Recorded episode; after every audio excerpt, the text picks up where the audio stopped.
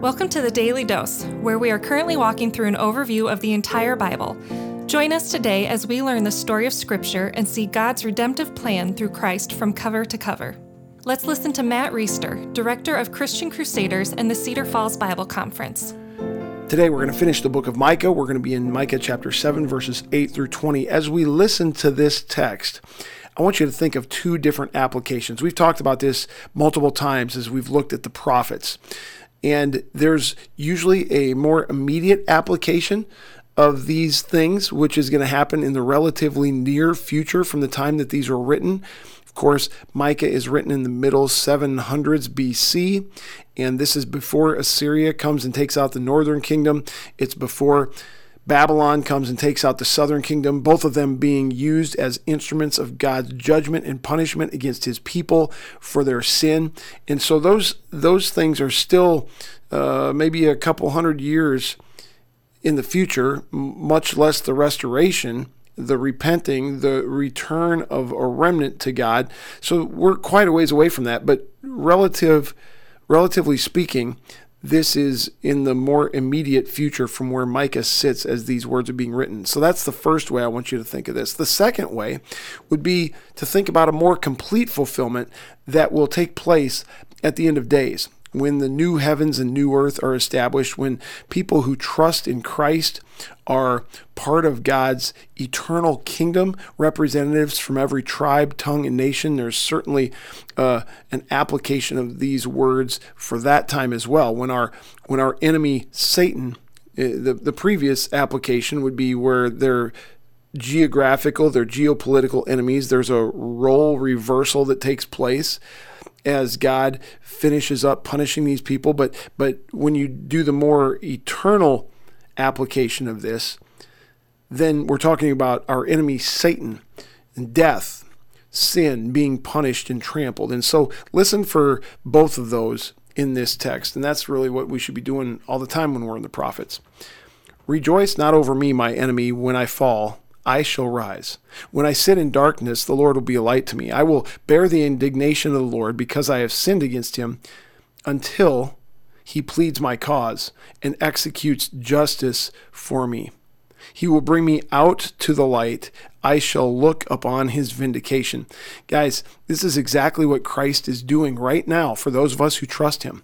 Those of us who trust Christ are clothed with the righteousness of Christ. That means the perfection that he lived in this life which he did, that no man could live, we get attributed to us. Therefore, we are worthy to stand holy and blameless and perfect before God, the Creator, our Father. And Christ is pleading our cause to him, and he's pleading it successfully because we've been clothed with the righteousness of Christ. God has executed justice for our sin. That's why Christ went to the cross. Even though he lived a perfect life, God put the sin of the world on him. He died a sinless death he paid the punishment for sin, which is death and separation from God. And then he rose again, defeating sin, death, the power of the devil. Those of us who put our faith in him, judgment has been executed for us and for our sin because of what Christ took in our place as our substitute on the cross. Verse 10 Then my enemy will see, and shame will cover her who said to me, Where is the Lord your God?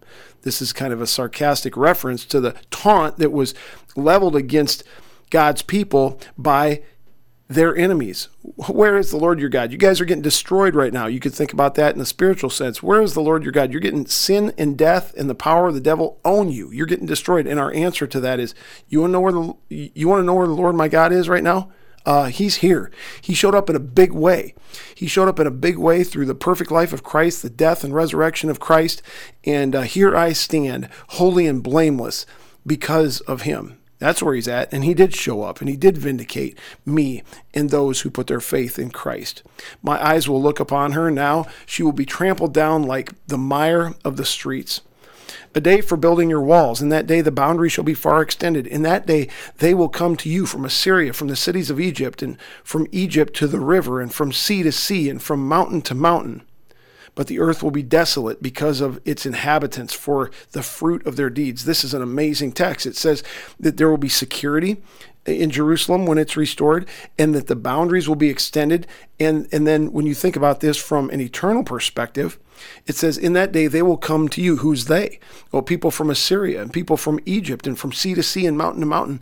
This is talking about the Gentiles. The message of God, the, the, the, message of the gospel will extend beyond the people of Israel, and there'll be representatives from the far reaches of the earth who eventually one day hear the gospel of Jesus Christ, and through faith in Him, they will come to be part of this fortified and expanded city, the new heavens, the new earth, the new Jerusalem. But those who are outside of that, the inhabitants of the earth, will be desolate because they're left out. They don't have faith in Christ. They don't have right standing with God. They're not clothed with his righteousness. Shepherd your people with your staff, the flock of your inheritance, who dwell alone in a forest, in the midst of a garden land. Let them graze in Bashan and Gilead as in days of old.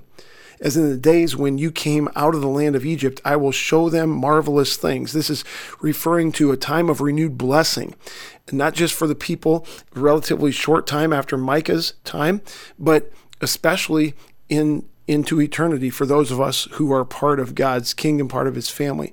The nations shall see and be ashamed of all their might. They shall lay it their hands on their mouths and their ears shall be deaf. They shall lick the dust like a serpent, like the crawling things of the earth. They shall come trembling out of their strongholds. They shall turn in dread to the Lord our God and they shall be in fear of you. There's going to be incredible role reversal.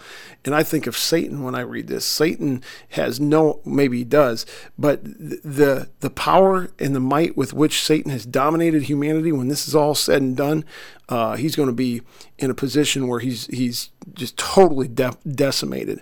And uh, that's a great picture of that. Verse 18 through 20. Who is a God like you, pardoning iniquity and passing over transgression for the remnant of his inheritance? You're part of that remnant if you trust Christ, friend.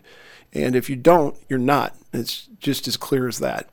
He does not retain his anger forever because he delights in steadfast love. He will again have compassion on us. He will tread our iniquities underfoot. You will cast all our sins into the depths of the sea. This is gospel language, guys. Gospel language back in Micah chapter 7. You will show faithfulness to Jacob and steadfast love to Abraham, as you have sworn to our fathers from the days of old. And just a reminder this isn't faithfulness to the descendants of Abraham, only the family line of Abraham. This is descent, this is faithfulness to people who through faith in Christ under the new covenant, which we're going to get to in the New Testament, have put their faith in Christ and have been grafted into Abraham's family through faith.